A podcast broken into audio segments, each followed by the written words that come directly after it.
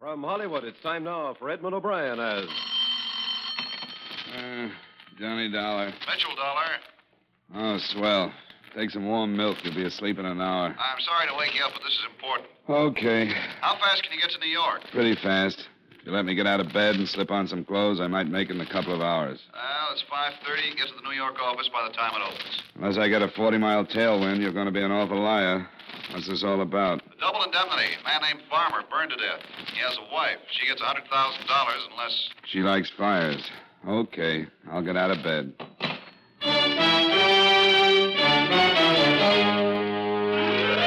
Edmund O'Brien in another adventure of the man with the action packed expense account, America's fabulous freelance insurance investigator. Yours truly, Johnny Dollar.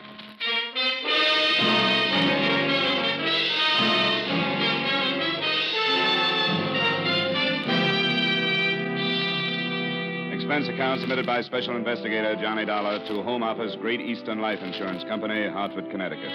The following is an accounting of expenditures during my investigation of the George Farmer matter. Expense account item one, five dollars and eighty cents for gas and a cup of coffee between Hartford and your New York office. Oh, come in, Mr. Dollar. Mitchell called me this morning, five o'clock. Said you'd be here. He called me at five thirty. He must have been very sure you'd take the job. He's familiar with my bank account. Here are the briefs on the case. Um, Mr. Uh, Farmer was on his vacation in the Catskills, a place called the Sportsman's Retreat. uh-huh.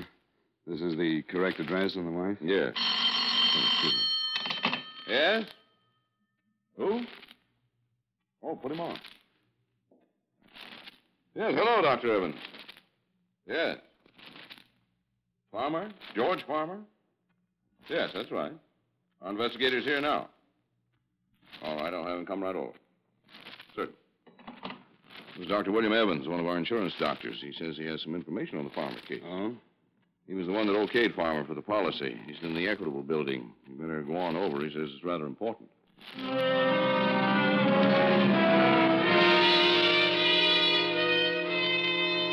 Expense account item two, a dollar for cab fare and tip to the Equitable building. You may ask why I didn't use my car, in which case I may ask if you've ever been absurd enough to wheel your own car through early morning New York traffic. As my cab pulled up at the entrance of the Equitable building, I spotted a large crowd, several police cars, and an ambulance. All right, just keep it back. Okay, you. What do you think you're going? What happened? Some guy jumped eight floors. A Dr. Evans? I don't know. What makes you think it was this doctor? I haven't had an easy case in two years. What did you bet? His name's Evans. Hey, Jake, any identification? Yeah. Some doctor works in the building. Name's Evans. Hey. Be glad you're not a betting man, Sergeant. Wait just a minute, you. Sure. Hey, Jake, come here. Where is it? This guy knew who the guy was who jumped. Yeah? Knew who it was before he ever saw him. Didn't even know the guy had jumped till I told him. And he just up and bet me it was this Dr. Evans. What's your name? Johnny Dollar? I think you better come up and see a lieutenant. I think I better, too. Jake followed me into the building and took me up to the eighth floor where I met Lieutenant William Briggs, a nice guy who worked for homicide and had done me a few favors in the past. Hi, Dollar. Hello, Bill. You know this guy, Lieutenant? Yeah, why? Where'd you find him? He knew the guy who jumped. I made a guess. Evans called my office on an insurance matter. Who pushed him? What makes you think he was pushed? Why call me, then take an eight floor dive? I don't know. You got any ideas? Anybody see him jump? A couple of people. He came out of the window feet first. They didn't see anybody give him a hand. Well, let me know if you find anybody who might have, huh? I'd appreciate the information. I'd appreciate some, too.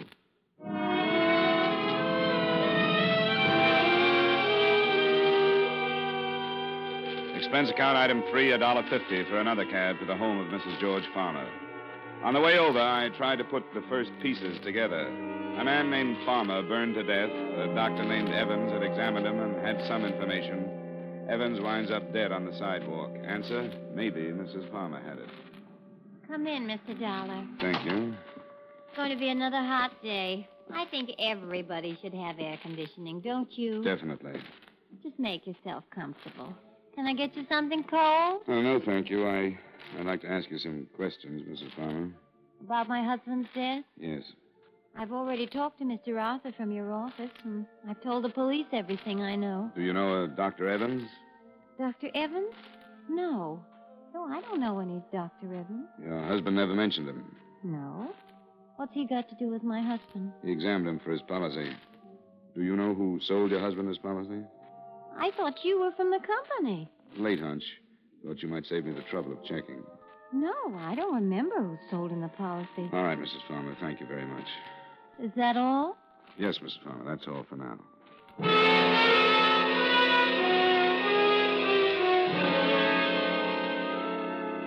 Expense account item four, one dollar and fifteen cents for another cab back to the offices of Great Eastern Insurance, where I looked up the name of the agent who sold Farmer his policy. He was Martin Ames, and he lived on the East Side. Item five, ten cents by subway to the East Side. Not conscience stricken, just tired of cabs. Yes, what is it? I'm looking for Martin Ames. Hey, hey, take it easy. What's wrong? I'm Mrs. Ames. I was just on my way to the hospital. Martin's been in an automobile accident.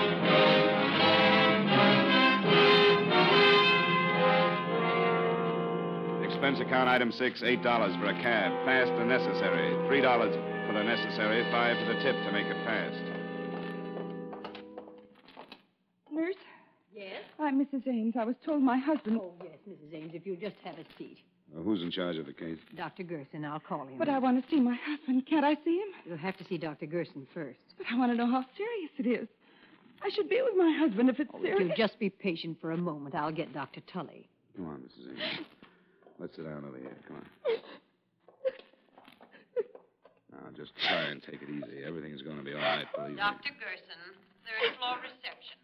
Dr. Gerson, third floor reception, please. Hello, darling. Ah, hello, Bill. Dr. Gerson, No, this is Lieutenant Briggs, Mrs. Ames. police officer. Just a friend. Nothing about my husband. Dr. Gerson's the man you want to see. Uh, can I talk with you, darling? Yeah, sure.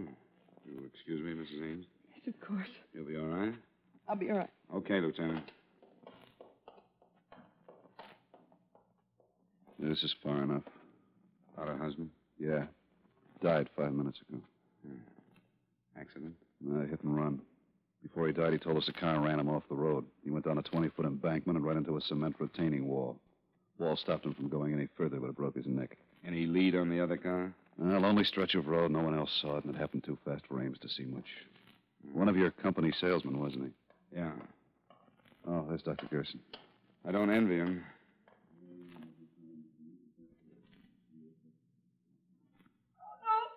Oh, dear God, no. Come on, Briggs. This is turning into a rotten mess.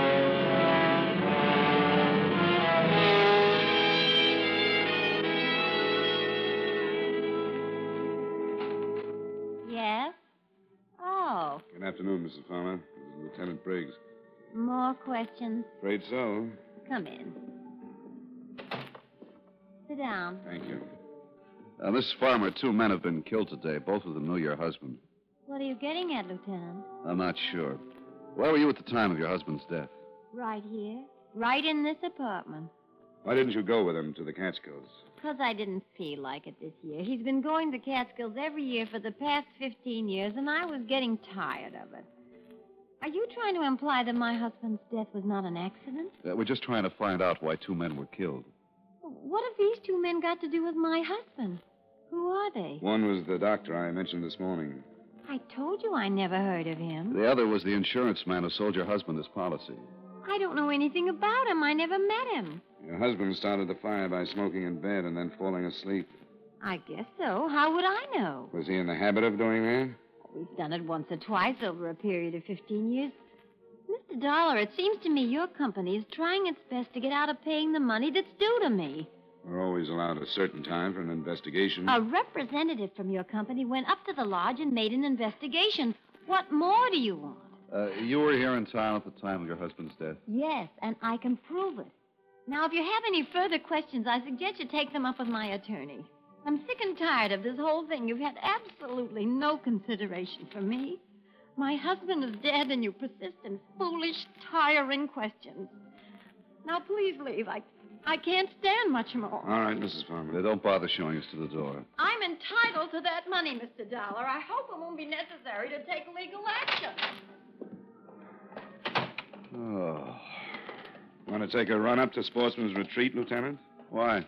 I'm just interested in knowing how Mrs. Farmer knew one of our investigators had already been up there.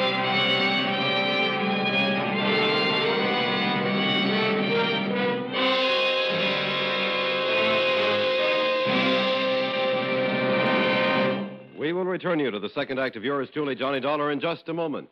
A brilliant orchestra leader and a rising young singing star will be found at CBS, The Stars at Rest, starting tomorrow.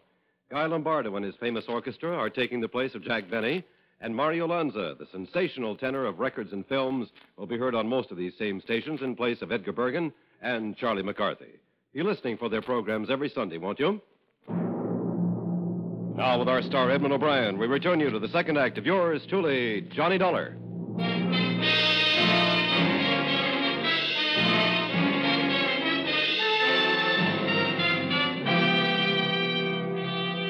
Briggs and I climbed into the squad car and started the long drive to the Catskills. Around 7 in the morning, we turned off the main highway and onto a dirt road. A sign reading Sportsman's Retreat, two miles, pointed the way, and 20 minutes later, we were pulling up in front of the main lodge. Ugh. I got a stiff neck. Hmm. Man coming out of the line. morning, morning, morning. morning. Well, I suppose you could.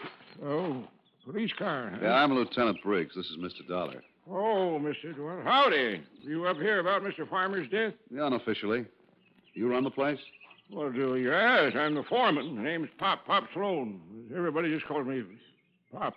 We thought we'd stay a while, Pop. Can you put us up? Why, Ken, uh, why, sure. How long you feel on being around? Uh, no, not long. Well, come on in. Come in, come in.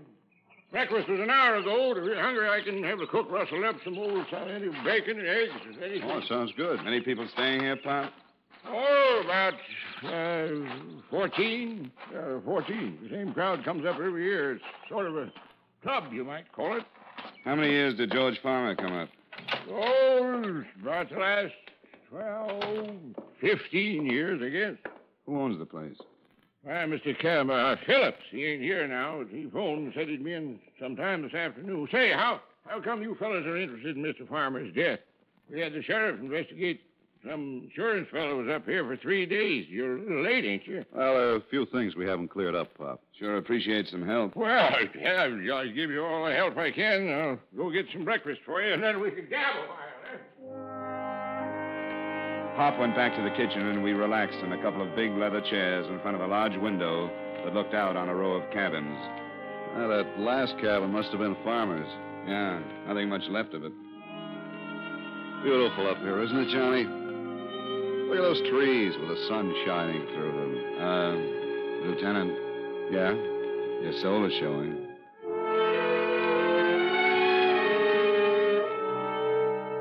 It was beautiful, all right.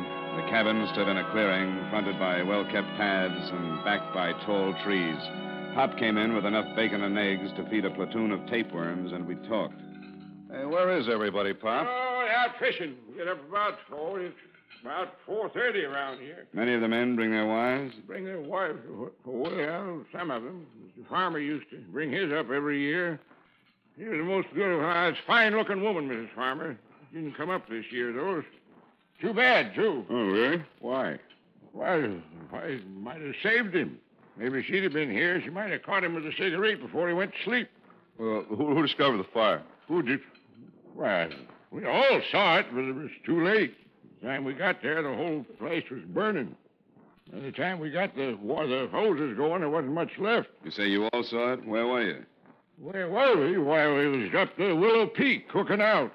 It's about four, uh, three miles from camp. See it right from here. You see it, there's that tall peak there to the left. There. No, to the left, there's those trees. Yeah, yeah. How come Farmer didn't go along? Oh, he, I don't know, he never went on many hikes. He had trouble with his legs. Anyone stay here in the camp besides Farmer? No. Everybody was up at Willow Peak. Who examined the body? Why, Doc uh, uh, Combs from Everson come up and looked at the body. Where is Evanston? Well, Evanston is about uh, 50 miles east. But if you want to talk to the doc, you'll have to wait until he comes in from fishing. He's up here now. Yeah, he come up last night. He's going to stay a week fishing. Huh? Well, good morning, Mr. C- uh, Phillips. Uh, didn't you ex- expect you till this afternoon? This is Mr. Phillips, the owner. How are you? Hello. Some more police fellows, Mr. Phillips. Oh, about Mr. Thomas there? Johnny E. Dollar. Yeah, I'm an insurance investigator.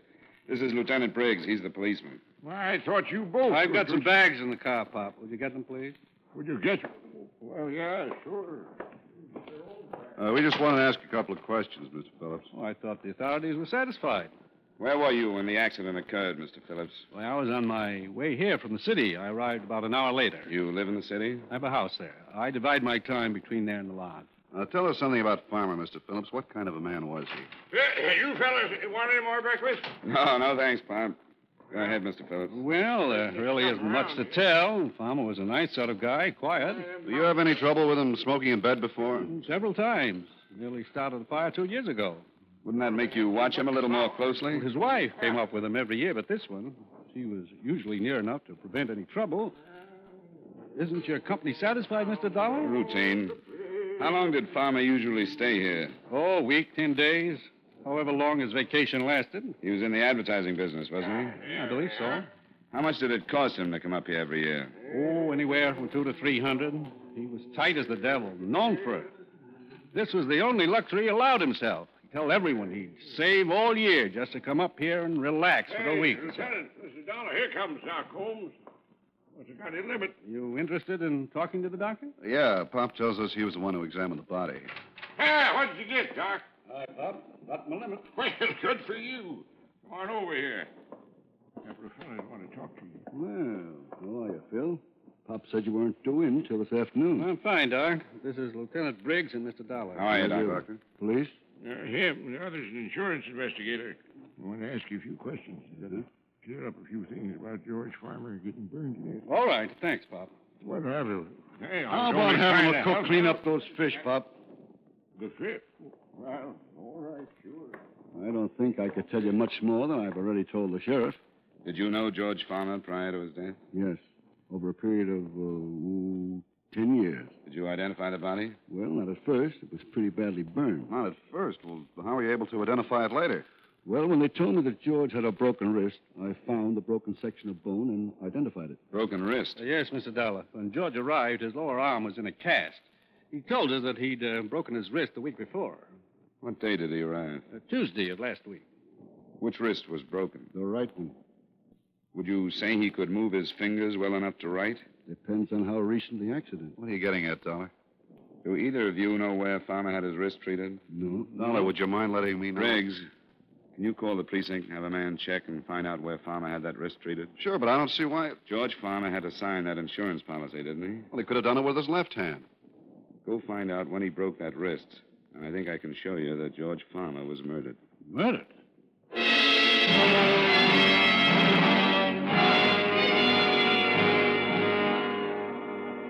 We all waited while Briggs put in a call to his precinct and sent a man out to check on where George Farmer had his wrist treated.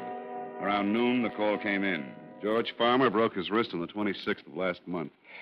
That tears it. It was treated at the Olive Hospital. Three weeks ago. Stayed one night at the hospital and went home. What date did he arrive here, Mr. Phillips? About the 4th. Two weeks after the accident. He died on the 11th. That's right. Been here about a week.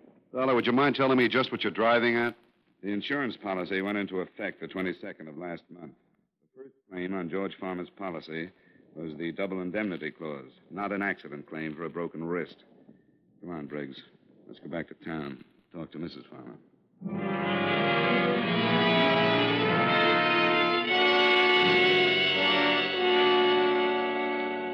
All right, what is it this time? We'd better talk about it inside. I promise you, Mr. Dollar, if you continue. We're coming in. Why? Well, all right. We think your husband was murdered. Murdered? That's ridiculous. We feel that you were an accomplice, Mrs. Farmer. Are you serious? Very. We just had the lab make a check on the insurance policy. The signature and the fingerprints were from the right hand. Of course they were. So your husband didn't have a broken wrist at the time. No, we did that sometime later. Would you swear it's his signature on the policy? Of course it's his signature. I went to the doctor with him. I thought you said you didn't know Dr. Evans. I don't. He was the insurance doctor. Well, I'd never seen him before or since. How could you expect me to remember Your him? husband didn't turn in a claim for his broken wrist? That was his business, wasn't it? Don't you think it's rather strange to take out an accident policy and not turn in a claim on your first accident? I don't know. I didn't bother with my husband's affairs. Is this your husband's driver's license? Yes, where did you get that? Motor vehicle department. The signature on his license is not the same as the one on the insurance policy. What do you mean? He means that the signature on the policy is a very clever forgery. Who forged it, Mrs. Farmer? I don't know what you're talking about. Who went to that doctor's office representing your husband? No one. Why in the world would anyone do that? Why would someone represent my husband? For a hundred thousand dollar insurance claim. That's awful. Get out of here. That's not true. I'll sue you for saying that. Your husband wouldn't take out a large policy on himself, so with someone's help, you took one out for him and planned his death. Who was in on it with you? Who killed your husband up at the lodge? Get out! Get out! It had to be someone at the lodge who knew what cabin he was in. No, no, no, no! The insurance salesman and the doctor were both killed because they could identify the man who took out the policy as not being your husband. Your husband was going to take this trip, so you planned his death and stayed home for an alibi. A man killed the doctor and the insurance agent. Someone strong enough to run a car off the road and lift an unconscious man out of a window feet first. Who killed them, Mrs. Farmer? I did. Phil! Good evening, Mr. Phillips. Why did you come out? Why didn't you stay in the other room? They'd have worn you down sooner or later. The car's in the back. Hurry up. You did some fast driving. Left the lodge right after you did. Go on, Lona. All right. Stay right where you are, Mrs. I uh, Farmer. don't think you're in any position to be giving orders, Lieutenant. Sure he is. We expected you. Told you where we were going, gave you enough time to get here. And what are you going to do about it? Take you. For getting my gun. You're forgetting ours. Think you can shoot both of us before we get, get them out? I can try. Then try. Oh, get out of the way!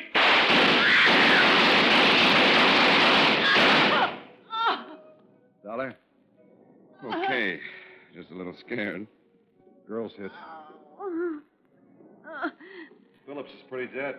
Mrs. Farmer? Yes. I got an ambulance. You want to tell me about it? Oh, all right. Don't make any difference now.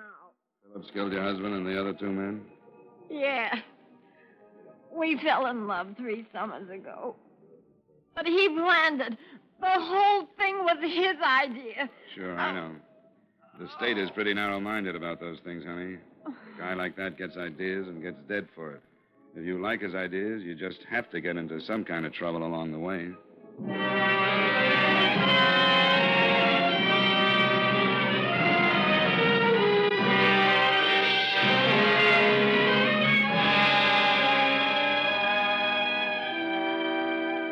Expense account item six, eleven dollars. Dinner for two. The good Lieutenant Briggs deserved all the stroganoff he ate. Item seven, five dollars and ten cents for gas back to Hartford. Expense account total, thirty-three dollars and sixty-five cents. Remarks. Mrs. Farmer will probably get second degree for complicity. Great Eastern can cancel payment in accordance with the specifications set forth in said policy.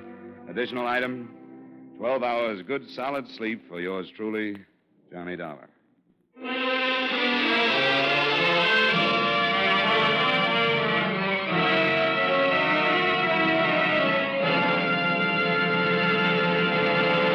Yours truly, Johnny Dollar, stars Edmund O'Brien in the title role and was written by Blake Edwards with music by Wilbur Hatch. Edmund O'Brien can soon be seen in the Paramount Pictures production, Warpath.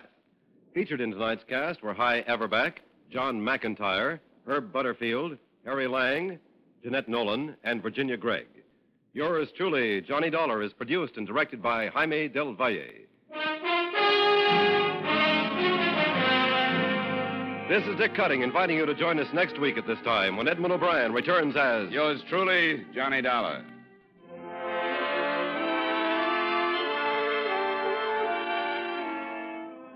It's the case of the uninvited guest that'll bring you true police adventures on Gangbusters this evening.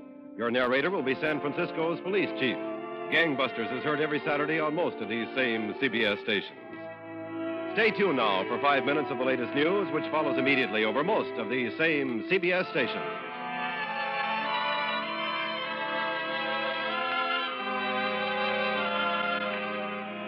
This is CBS, where you meet adventure with Charlie Wild. Sunday is the Columbia Broadcasting System.